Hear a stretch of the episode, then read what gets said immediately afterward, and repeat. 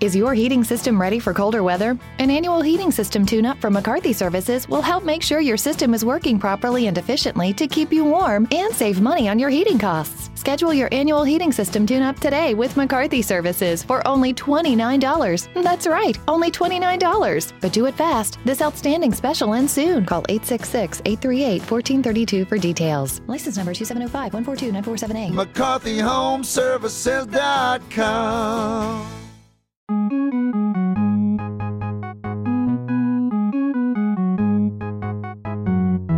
Ciao a tutti e bentornati su Offbeat. Io come sempre sono Cecilia e con me come sempre c'è Valerio. Ciao Valerio! Ciao! Allora, com'è andata la tua settimana? Abbastanza bene, perché è stata una settimana di annunci. Infatti c'è stato il Nintendo Direct e ha annunciato un sacco di roba.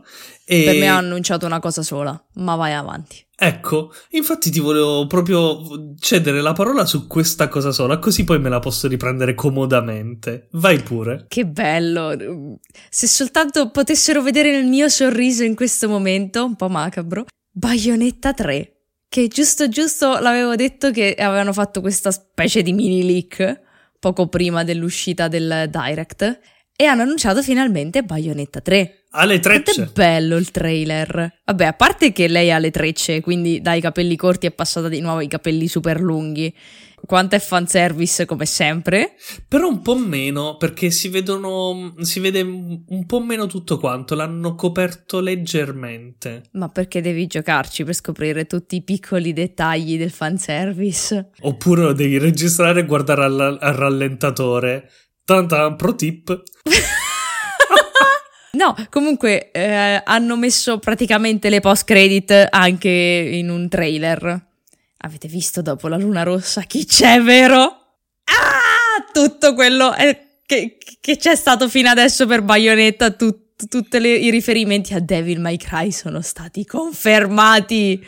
Perché si era sempre detto che sia Bayonetta che l'universo di Devil May Cry in realtà fossero ambientati nello stesso universo, tant'è che tanti no, però alcuni obiettivi del primo titolo, soprattutto di Bayonetta, proprio facevano un chiarissimo riferimento, tant'è che si chiama Angel May Cry, uno degli obiettivi più difficili, tra parentesi, del gioco, se non ricordo male. Quindi diciamo è un puro caso se combattono creature completamente diverse. Beh, alcuni combattono i demoni, alcuni combattono gli angeli, in maniera abbastanza, come posso dire, spettacolare tutte e due, quindi non è che sono poi tanto diversi, Beh, anche come tipo di gameplay si assomigliano molto, Sì, sono proprio sulla stessa linea. E quando ho visto dopo la luna rossa, io ho iniziato a saltare per aria, ma veramente a urlare. Sì!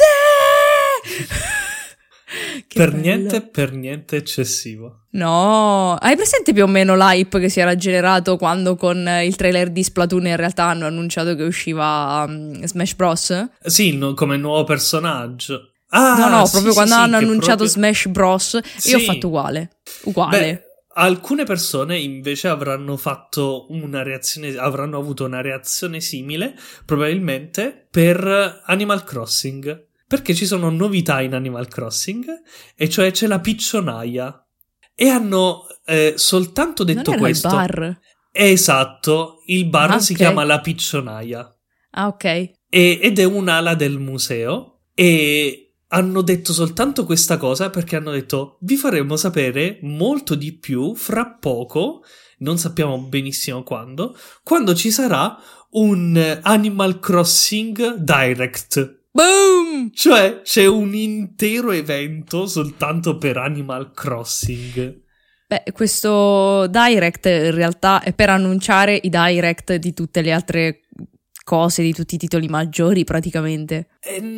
Non credo in realtà, probabilmente perché c'è tanto da dire e volevano dire tanto, perché per esempio su il prossimo Zelda non vorranno dire tanto, vorranno mantenere un alone di mistero perché la gente vuole scoprirla da solo la trama e tutti i segreti. Sì, ovvio, è anche giusto che non ti mettano effettivamente tutto, perché a parte che è ancora in lavorazione, secondo, se mi aggiungi un micro frame di roba in più, poco mi interessa in un certo senso. Ecco, però in Animal Crossing questa cosa non è vera, perché il giocatore medio di Animal Crossing non considera sapere che ci sono nuovi oggetti uno spoiler. Non lo è. Beh, no, assolutamente, è per riportare i giocatori su quel titolo, perché comunque dopo un po' magari che hai iniziato a collezionare tutto, hai completato bello il museo e tutto il resto, inizi a lasciarlo un pochino più indietro, perché alla fine è un gioco che si basa sui collezionabili. Quando li hai finito quelli a disposizione, aspetti solo che ne escano di nuovi. Esatto, ma c'è ancora tantissimo da aggiungere, perché per esempio nei precedenti il negozio si ampliava ancora di più. Nelle puntate precedenti il negozio si ampliava tantissimo, fino a diventare tipo proprio un centro commerciale. E quindi cioè ci sarebbe ancora da fare, ci sono tanti aggiornamenti che possono fare. Ma a voglia! Animal Crossing si può ampliare a dismisura, possono mettere una marea di altre cose. Per quello hanno bisogno di un direct, così avranno tantissime cose da dire e le possono dire tutte, perché tanto non è spoiler, e anzi le persone sono molto in hype per questa cosa, gli piace a vederle queste cose. Non vedo l'ora che ci sia una nuova area. E come anche per The Sims. The Sims poi è un fenomeno di marketing diverso, ce ne sarebbe un pochino da parlare in effetti, perché se vai a vedere sullo store il gioco base e tutte le espansioni, i pacchetti eccetera, quanto ti costa comprarlo non scontato, tu spara una cifra. Tantissimo, cioè costa 50 euro espansione. Quindi più o meno costerà? Non ho idea di quante espansioni ci siano in questo momento, ma tante, perché ne fanno almeno una decina ogni volta. Se ne vanno quindi tipo 2000 euro. Esatto. 2000 euro. C'è un motivo se dopo un po' il gioco base te lo regalano. The Sims 4 lo hanno regalato, perché tanto non vale niente il gioco base. Non vale niente, esatto. E tutte le espansioni, quello che ti interessa. Esatto. Ma in realtà quello che ti interessa di più sono i pacchetti scaricabili da internet. O meglio ancora, pescarli dal torrente. Ma tornando a noi... Pare che finalmente questo The Sims 4 stia arrivando alla sua fine vita, perché iniziano a fare sconti, a regalare cose, ad aggiornare i vecchi pacchetti per aggiungere nuovi contenuti ai pacchetti che già sono stati venduti o che vogliono finire di spremere e quindi vendere a chi non li aveva ancora comprati, per poi dire ah, hai comprato il pacchetto peggio per te, adesso esce un nuovo gioco. Ma mi sa che era uscito un trailer di The Sims 5, mi stai facendo venire il dubbio, ora me lo guardo, intanto continua.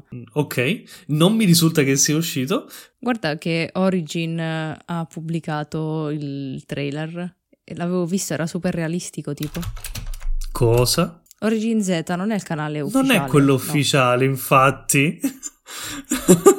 Mi stai dicendo cose false. Ma io l'avevo visto un trailer, guarda, c'è un canale che si occupa soltanto di fare mock-up e per lui è uscito Windows 14, dove fa delle cose strane e mette insieme Windows, Linux e Mac e dice questo sarà il nuovo sistema operativo con dei bei pollicioni in su. Scusa, cancella tutta questa roba. No, adesso la tengo perché The Sims 5, il trailer non è uscito. Quello che vi linkerà in descrizione è un trailer fan-made fatto con il motore di gioco di The Sims 4.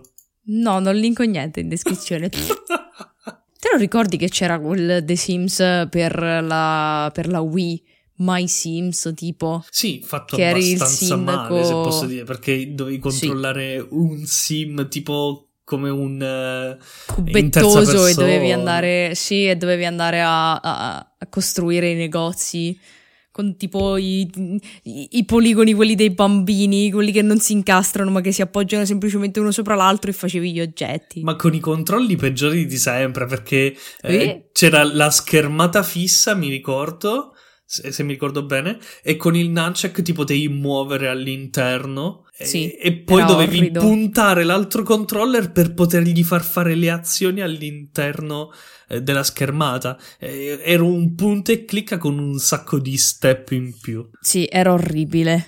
Era veramente orrendo. Tornando a Nintendo, c'è stato l'annuncio anche del nuovo Kirby, che di solito è un platform 2D, ma questa volta sarà un platform 3D. Sì! E questo mi ispira molto, perché un platform 2D non mi ispirava per niente. L'ho provato un platform Kirby 2D e non lo so, trama inesistente come da tradizione, ma anche gameplay troppo semplice. Beh sì, Kirby è un classicissimo proprio, è la primissima vera super svolta per Kirby da un bel pezzo a questa parte. Sì, cioè in realtà ci avevano provato a già fare un Kirby 3D con il Nintendo 64, ma l'hanno venduto soltanto a Kirby l'avvocato, a cui era dedicato il gioco, e basta, cioè, non è andato per niente bene. Questo Kirby, che si chiama Kirby la Terra Perduta, promette bene, ma a me ispira abbastanza. Se i controlli sono fatti bene ed è bello da giocare, sarà un bel gioco, perché come al solito dipende tutto dal gameplay su Nintendo. È ovvio, ovvissimo. Beh, non sempre però, dai, non sempre. Sì, cioè non sempre. Dal Nintendo 64 in poi puntano solo sul gameplay, perché si sono accorti che non lo sapevano fare altro. Potrei essere in disaccordo. Tipo che adesso mi dici quali titoli non puntano Zelda! Come non punta sul gameplay? Certo che punta sul gameplay.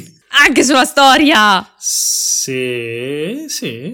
Dai, non lo so. Il primissimo magari no, quelli dopo sì, dai. Sì, cioè diciamo, ok, può puntare sulla storia, però se non segui la storia hai un gioco bello da giocare. Vabbè, è quello. Cambiando discorso, perché stiamo parlando tanto di videogiochi adesso. È un problema. Parliamo di film. Hanno annunciato il film di Super Mario. No, sempre di videogiochi stiamo parlando. Ma non abbiamo parlato l'altra volta del film di Super Mario? Assolutamente no. L'hanno annunciato con il Nintendo Direct, e Super Mario sarà fatto da Chris Pratt! E Bowser da Jack Black. Come cavolo si chiama? Black Jack è un'altra cosa, si chiama Jack Black. Black Jack è quello di lusso, sì. Anzi, niente Black Jack. Esatto. Sì, hanno preso degli attoroni per fare i doppiatori, cioè, giuda. Cioè, no. Sono d'accordo, va bene gli attoroni. Però io non so, Chris Pratt è quello che ci vedo di meno di tutti. Io ho un sacco paura di un altro film di Super Mario, perché tu sai che esiste un primo film di Super Mario, sì, vero? Ma quello tipo degli anni 80. Quello con le bombette che c'avevano le scarpe della Reebok. No, perché mi stai cacciando queste cose? Gobba. Quel film è una roba orrenda. Ah, boh, ma ci hanno speso 15 euro per le tute da idraulico che hanno trovato al mercatino dell'usato, e basta, come budget di quel film. Oh sì, cioè penso che siano andati sul serio nelle fogne per girarlo. Mamma mia, che cosa orrenda. Mamma mia. Ecco, a proposito, ci sta il doppiatore di Super Mario che è super iconico, e tu lo cambi con Chris Pratt. All'improvviso Super Mario ha una voce molto seria e non parla più tutto così. Questo era più tipo, non lo so, un incrocio tra Pippo e Topolino. Sì, probabilmente lo era. Beh, speriamo che facciano una trama un po' più carina, ecco, per questo film. Ho bassissimissime aspettative, ma proprio molto basse. Ma è un'operazione di marketing tanto quanto qualunque film tratto da un videogioco e qualunque altra cosa. Considerando i successoni degli altri film. Beh, vabbè, ultimamente forse qualcosa di mezzo decente potrebbe star uscendo. Fammi un esempio, scusa. Guarda, Sonic, che era partito malissimo, alla fine è diventato un filmettino per famiglie. Vabbè, ma perché mi devi spoilerare le recensioni? Scusa, l'ho guardato giusto perché è uscito su Netflix. Beh, allora a questo punto parliamone. Ma io prima ho una news. E allora non ne parliamo a questo punto, parliamone a un altro punto. Dai, fammene parlare tra poco. Ho una news che prestissimo entrerà nell'angolo dello shopping compulsivo e prestissimo diventerà una recensione. In realtà prestissimo non lo so. Lo sarà nel 2022, perché finalmente la Planet Manga ha ascoltato le mie preghiere. Dato che c'è un manga, anzi una serie, che non riesco più a trovare perché è troppo vecchie, si trovano solo volumi a caso e per trovarne alcuni ti sparano dei prezzi allucinanti spesso e volentieri. Ice Shield 21, che è un manga sul football americano di cui guardavo l'anime un sacchissimo di tempo fa e mi piaceva un botto, finalmente lo ristampano. Quindi finalmente potrò spendere altri soldi in fumetti per riprendere tutta questa serie che è lunghissima. Come se ce ne fosse bisogno di una scusa, capito? Ah, è bellissimo quel fumetto. Bellissimo. È classico shonen sportivo, però mi piace un sacco. Non avevo assolutamente idea che esistesse una cosa sul football americano addirittura. Sì, è bellissimo. C'è ovviamente il solito torneo super mega internazionale. Aspetta. Squadre. Ma tu mi stai dicendo che lanciano la palla così forte che diventa rotonda? Ogni personaggio ha una caratteristica speciale, sembrano quasi che abbiano i superpoteri. E quindi è una mezza specie di... come te lo posso dire? È un po' come se avessero preso, molto tempo addietro, My Hero Academia e l'avessero fuso con Holly e Benji. Anche se non hanno proprio i superpoteri, okay, come My Hero Academia. Però sembra. E quindi è super divertente perché tirano fuori le tecniche segrete micidiali. Che figata proprio! Così bello, così stupidamente bello, impossibile. Ma poi io me li immagino cioè, come fanno? Sono impacciatissimi con tutte le protezioni che hanno nel football. Non fa niente. C'è uno che lo paragonano a un camaleonte perché sembra che si allunghi la lingua perché è tutto snodato, in realtà sono le braccia. Robe assurde. Se vi volete leggere tra un po' di tempo, quando uscirà, a quanto pare nel 2022 la ristampa, un manga sportivo, divertente, ma anche molto carino, ve lo consiglio. Già da adesso ve lo consiglio, però sappiate che sarà lunga, la serie. Comunque è confermato che l'autore si faceva di cocaina tantissimo. No, dove è molto peggio. A questo punto iniziamo con le nostre recensioni. Bene, dai. Bene, allora non parleremo mai più di Sonic. Ma no! Ne parlo dopo. Della Casa di Carta. In effetti non abbiamo mai parlato. La Casa di Carta è una serie che secondo me doveva finire molto tempo fa. Allora, partiamo da che cos'è la Casa di Carta. È si chiama heist, una heist series. Cioè, come esistono gli heist movie dove l'obiettivo è fare una rapina. Questa è una serie sul fare una rapina. E vogliono fare una rapina nella zecca di Stato della Banca di Spagna, dove stampano le banconote. E vogliono occupare questo palazzo e stampare banconote da poi portare fuori. La cosa bella delle prime 2 stagioni, così lo trovate su Netflix, anche se sarebbe anche una sola stagione molto lunga se volete, è che è tutto perfettamente organizzato. Ogni minimo dettaglio che vedi va ad essere pianificato. Ci sono momenti in cui dici ok, adesso vengono scoperti, vengono presi e sicuramente finisce tutto in malora. E invece no, perché loro era tutto parte del piano, era trust the plan all'ennesima potenza. O tipo i colpi di scena negli anime. Oh no, mi stai sconfiggendo! Ah, non è vero, questa arma segreta! Tipo, però è fatto abbastanza bene. Quindi in realtà tu dici, ok, ha senso questa cosa. Potevano prevederlo sicuramente e l'hanno fatto. E c'è tutto un bel rapporto tra i personaggi, dove impari a conoscerli, ognuno ha un nome di una città, lo fanno non solo per diventare ricchi, ma per mandare anche un messaggio, tra cui il fatto che sia diventata famosa Bella Ciao come canzone della rivoluzione, e l'hanno adottata come loro sfogo per dire noi siamo la resistenza, ce l'abbiamo fatta, nonostante tutto abbasso i poteri forti, a un certo punto diventa una cosa strana, però comunque... C'è un messaggio carino di fondo. Ok. Io non vi vorrei spoilerare che riescono a rapinare la banca, però se avevano deciso di terminare con la seconda stagione e poi ne hanno fatte altre 2 che stanno per diventare altre 3, significa che sarà successo qualcosa e che devono rapinare un altro posto. Sì, cioè... È abbastanza ovvio, perché se no o è successo un bordello e loro non riescono a raggiungere l'obiettivo, continuano a sbattere tipo le mosche contro il vetro che non riescono a uscire. Sì, oppure è andato tutto bene e poi è successo un bordello. Ecco. Succede esattamente questo. Succede questo, esatto.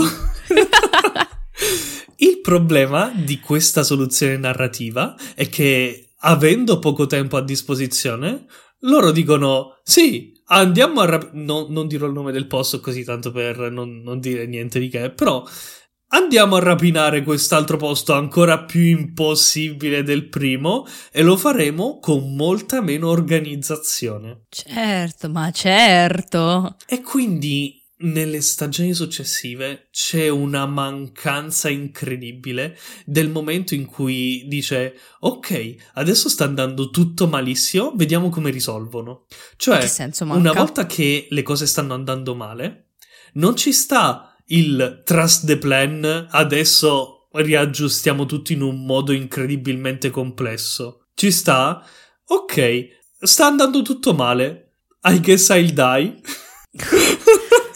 Proprio così, male proprio.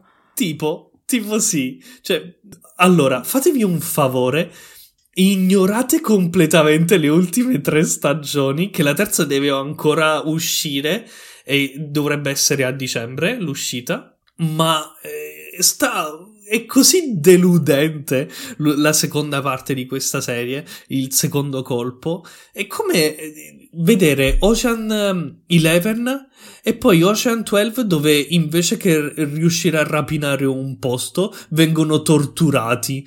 Non lo so, non succede questo, non è uno spoiler, non succede questo, però è come se dici organizzo un altro colpo e invece va malissimo. Perché non organizzi l'altro colpo. Dici semplicemente, adesso rapinerò quel posto. E come lo fai?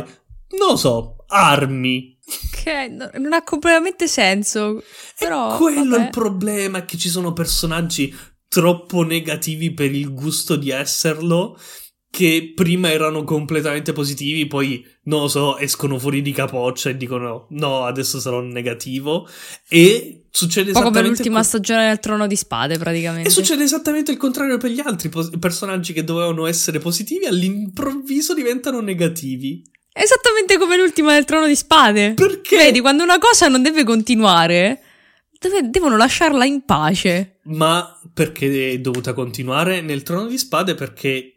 doveva finire il libro e gli hanno detto oh senti Martin, come finisce il libro, fammi lo spoilerino, e lui gli ha scritto una nota su un foglietto che c'aveva là a fianco e non l'hanno capito bene perché era appoggiato sulla schiena di un tizio, insomma non l'ha scritto, il tizio correva e il tizio si chiamava Bolt, era difficile insomma capire quello che voleva fare Martin, poi gliel'ha scritto tutto al contrario, insomma un casino è successo. Con ma che è Leonardo da Vinci, esatto, che scrive al contrario. Con La Casa di Carta invece è successo che sono uscite le prime 2 stagioni in Spagna e non l'ha guardato nessuno, e allora hanno detto vabbò, vendiamo i diritti a Netflix, magari ci riusciamo a recuperare i costi. Cosa è successo? È successo che quando è uscito a livello mondiale tutti sono usciti pazzi per questa serie e Netflix ha detto ehi, questa cosa che ci è costata molto poco e ci ha fatto guadagnare tanto, ci potrebbe far guadagnare molto di più se facessimo altre stagioni. Tiriamola per le lunghe. Posso svelarti un segreto? Dimmi. Ho visto la prima puntata non mi è piaciuta per niente, l'ho droppata all'istante come serie. Ma a me non è dispiaciuta, le prime due stagioni sono molto godibili alla fine. Non lo so, mi sembravano strani i tempi della narrazione, le tempistiche proprio. Ah vabbè, ma perché in spagnolo, ma certo. Ma mi ha dato un fastidio così tanto fastidio che l'ho droppata immediatamente, ho detto io non posso riuscire a guardare una cosa del genere. E poi ci sono i personaggi che si prendono da dietro alla nuca e si danno le testate e si guardano intensamente a una distanza di tipo 5 centimetri. Need appliances? Don't wait for Black Friday. Get to Bray Friday, going on now at Bray and Scarf. Make your one-on-one VIP appointment for huge appliance savings in-store and online. Get doorbuster deals like a GE 27 cubic foot stainless steel French door refrigerator with fingerprint resistant finish for just $15.99. Save $700. Don't miss the Bray Friday savings. Shop local at Bray and Scarf, where it doesn't cost more to get more. Cloud is powering tomorrow's transformative missions. Federal agencies are partnering with SAIC to help them meet these critical moments, where bold moves require confident blueprints, where you can accelerate transformation through consistency, where you can innovate forward and never look back. SAIC quickly and securely migrates large-scale workloads to the cloud with the confidence you need to assure your mission. Learn more at saic.com/cloud. Spagnoli. Ok. Sono semplicemente spagnoli, niente di che. Nessuna novità. Comunque sia, sempre parlando del fatto di come va avanti la narrazione, nella quarta stagione, se vogliamo seguire l'ordine in cui la mette Netflix, questa cosa succede molto di più e molto peggio. Vabbè, cioè, ritiratevi, datevi all'ippica. Cioè, ci sono flashback in continuazione e non c'è un motivo per cui lo stanno facendo, e all'improvviso ti spiega delle cose di cui non ti fregava assolutamente nulla. Cioè, tanto per mettere un buco. La protagonista, già dalla primissima stagione, si chiama Tokyo, o almeno si fa chiamare Tokyo. In quest'ultima stagione che è uscita ti spiegano perché si è voluta far chiamare Tokyo. Non fregava niente nessuno. Cioè, è come se facessero una serie TV sul perché i miei genitori hanno deciso di chiamarmi Cecilia. Sì. Che senso ha? Cioè, hanno voluto spiegare questa cosa e ci hanno messo una serie di flashback infiniti. Non ha aggiunto assolutamente niente alla trama. Ha messo un qualche spallucce sulla relazione che ha con gli altri personaggi. Pellicola sprecata, in poche parole. Sì. E questo succede per altri personaggi, di cui alcuni non sono nemmeno nelle stagioni, non sono nemmeno nella serie. Erano nelle prime due, ma non nelle seconde due. Ok. Non lo so. Così andiamo a tappa un po' dei buchi e ci va bene. Non lo so, perché questa cosa non ha nessun senso. Comunque sia, se vogliamo dare un voto, dobbiamo dare 2 voti. Per le prime 2 stagioni, se le prendiamo di per sé, come autoconclusive, perché sono autoconclusive, gli possiamo dare un godibilissimo 6,5 microfoni che scappano con i soldi. No! 6 microfoni e un lavalier. Scusa, 6 microfoni Prego. E un lavalier che scappano con i soldi. Ma mi pronuncio anche sull'ultima stagione che non è ancora uscita, perché maledizione, la vedrò soltanto per dirne male quando uscirà, ricordatemelo. Te lo ricorderò. È un 4, cioè la continui a guardare e dici sì, ma uffa. 4? 4 microfoni che vengono uccisi malamente. Ok. No, i personaggi non vengono uccisi comunque, però i microfoni lo meritano. Lo meritano molto. Facciamo 4 microfoni che nella fuga si inciampano nei loro cavi. No, perché non scappano. Quindi 4 microfoni che sparano tantissimo. Questo si può fare. Sparano tantissimo, ma non mirano al bersaglio. Perché evidentemente siamo tornati negli anni 80 o 90, dove i caricatori sono più o meno da 800 colpi. E toccano terra, però non lo vedi. Continuano a sparare. Mod. Guarda, veramente, io un giorno mi ci metterò a contare quanti proiettili sparano prima di cambiare caricatore. Te lo giuro, sono più di 200. Vai, fallo.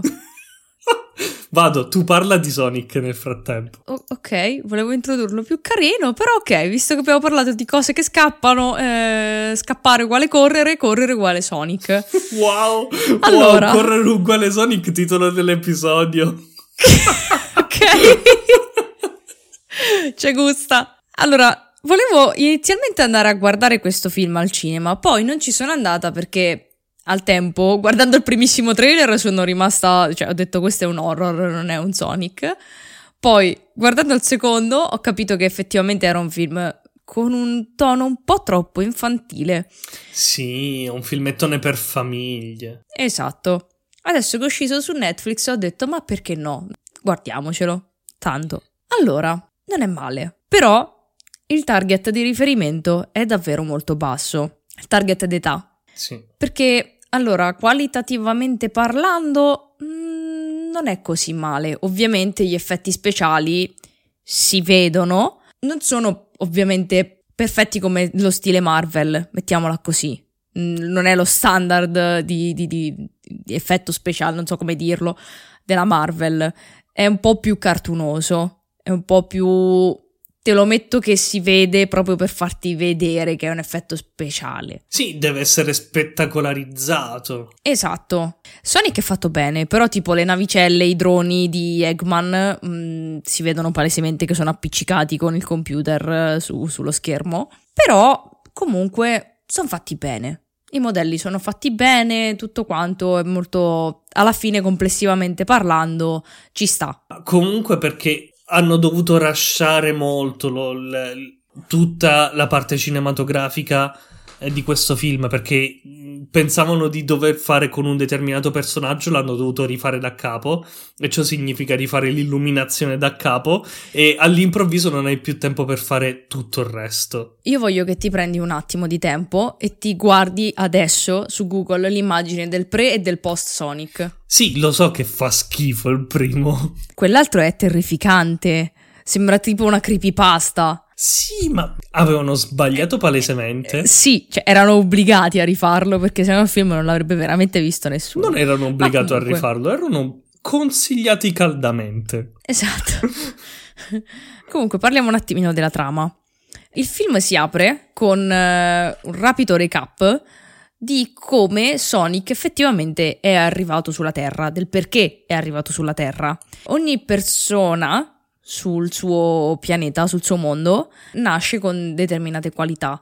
Lui è nato con questa caratteristica unica di correre velocissimo. La persona, sono tutti animali in realtà, che si prende cura di lui da bambino, gli dice più e più volte di non mostrare il suo potere perché ci sarà sicuramente qualcuno che lo vorrà rubare. Tant'è che succede, Sonic è in pericolo e tramite gli anellini dorati, i classici anellini dorati di Sonic, lo teletrasporta letteralmente sulla Terra.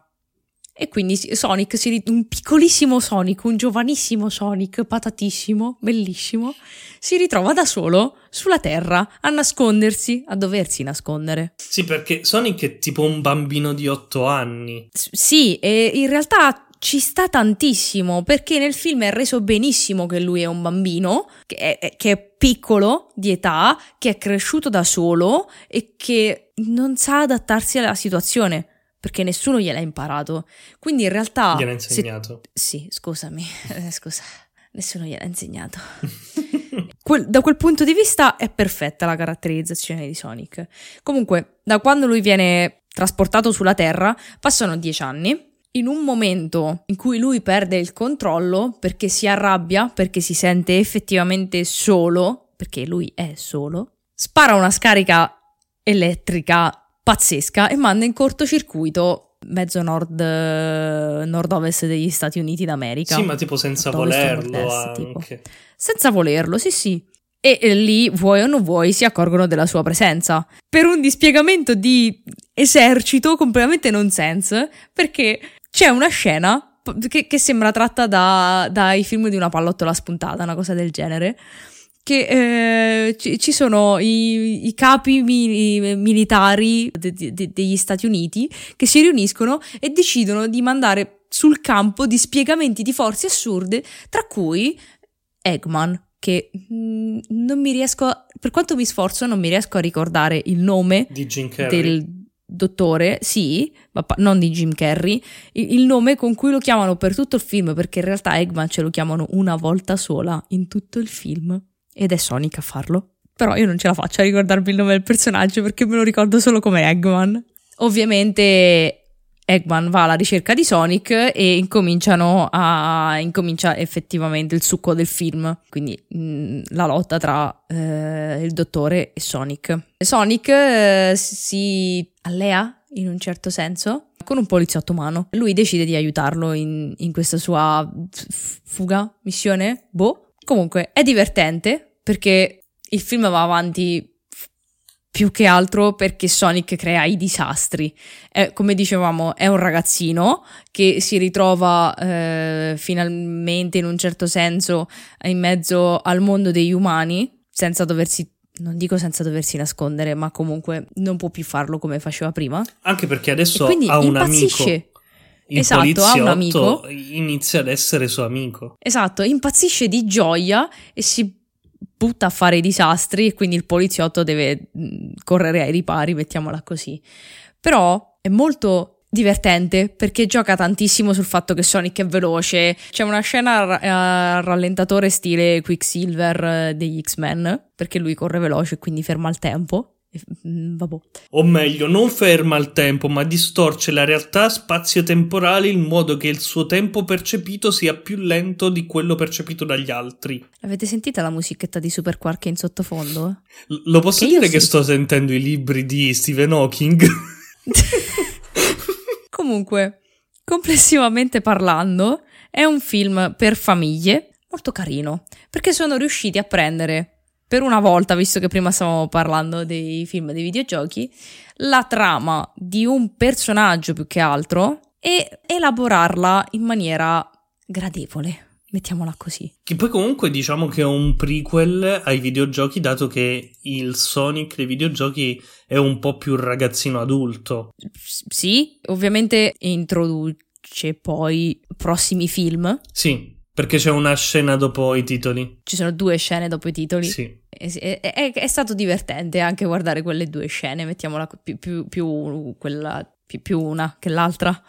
Comunque, complessivamente parlando, anche Sonic si becca un bel 6 microfoni e un lavalier, che sono staccati dalla corrente, però c'è un aculeo di Sonic che gli dà l'energia. Sì, cioè loro sono staccati dalla spina, ma c'è un aculeo di Sonic che gli dà l'elettricità. Comunque vorrei aggiungere che la performance di Jim Carrey è stupenda. Come sempre. Cioè, è bravissimo a fare ovvia. Eggman.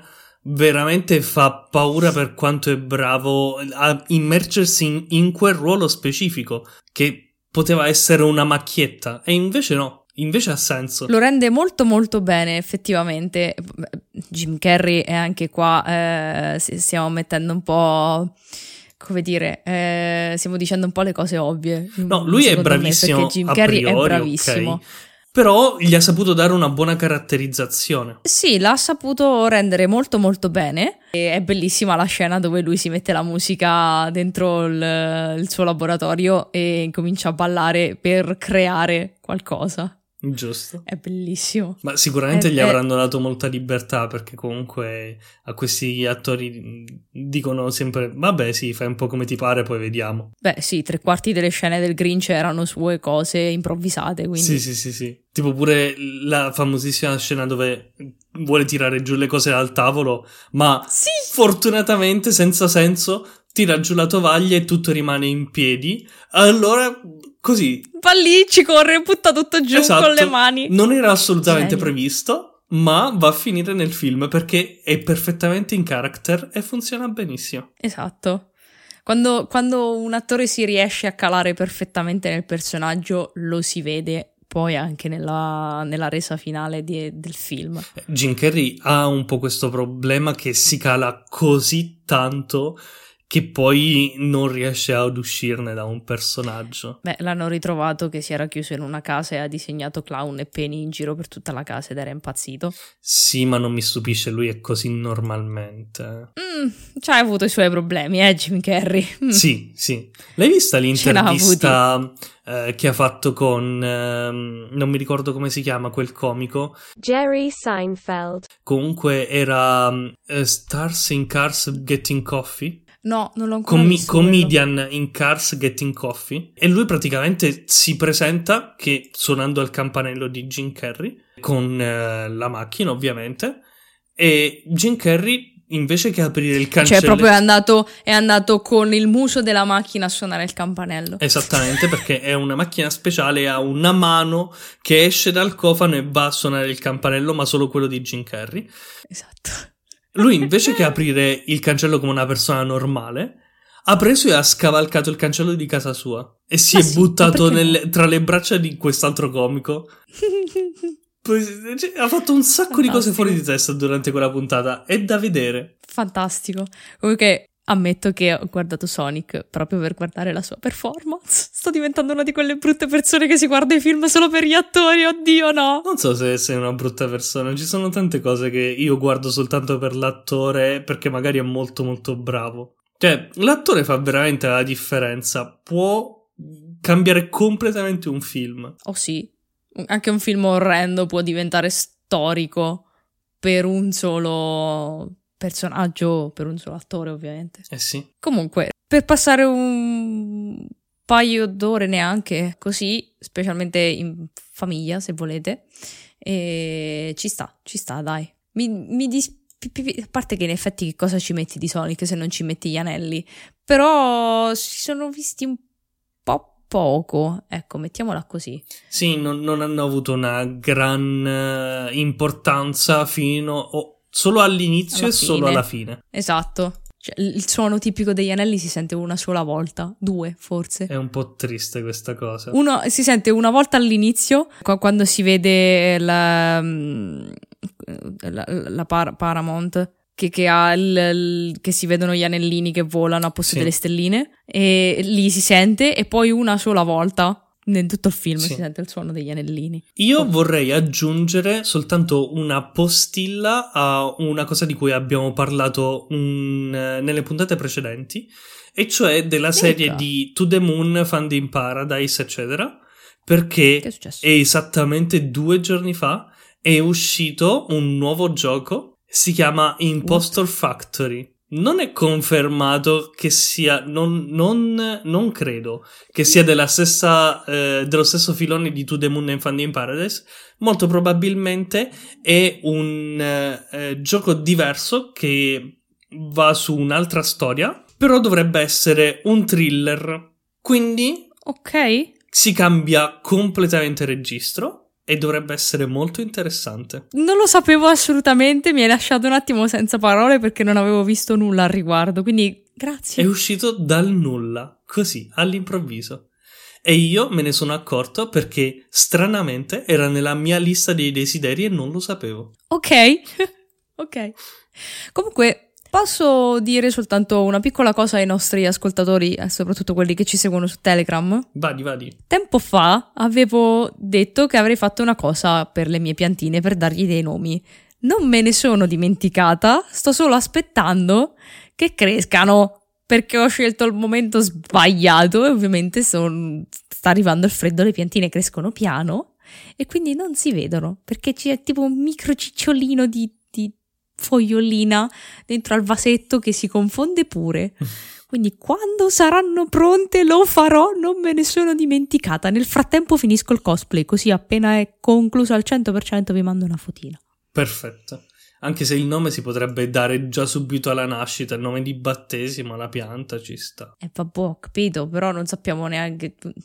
Non sappiamo che carattere ha, hai ragione. Vi manderò la foto dei vasi di terra, daremo dei nomi alla terra, perché Mi sembra lecito, come mi sembra lecito finire l'episodio. Bene, sì, credo che sia arrivato il momento di declamare la fine dell'episodio anche per oggi.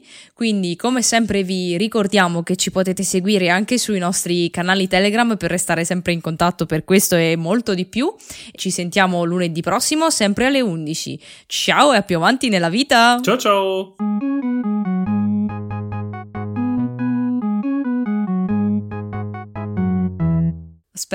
Aspetta, che c'ho il fantasma del Natale passato. Fantasma dell'opera. Wow!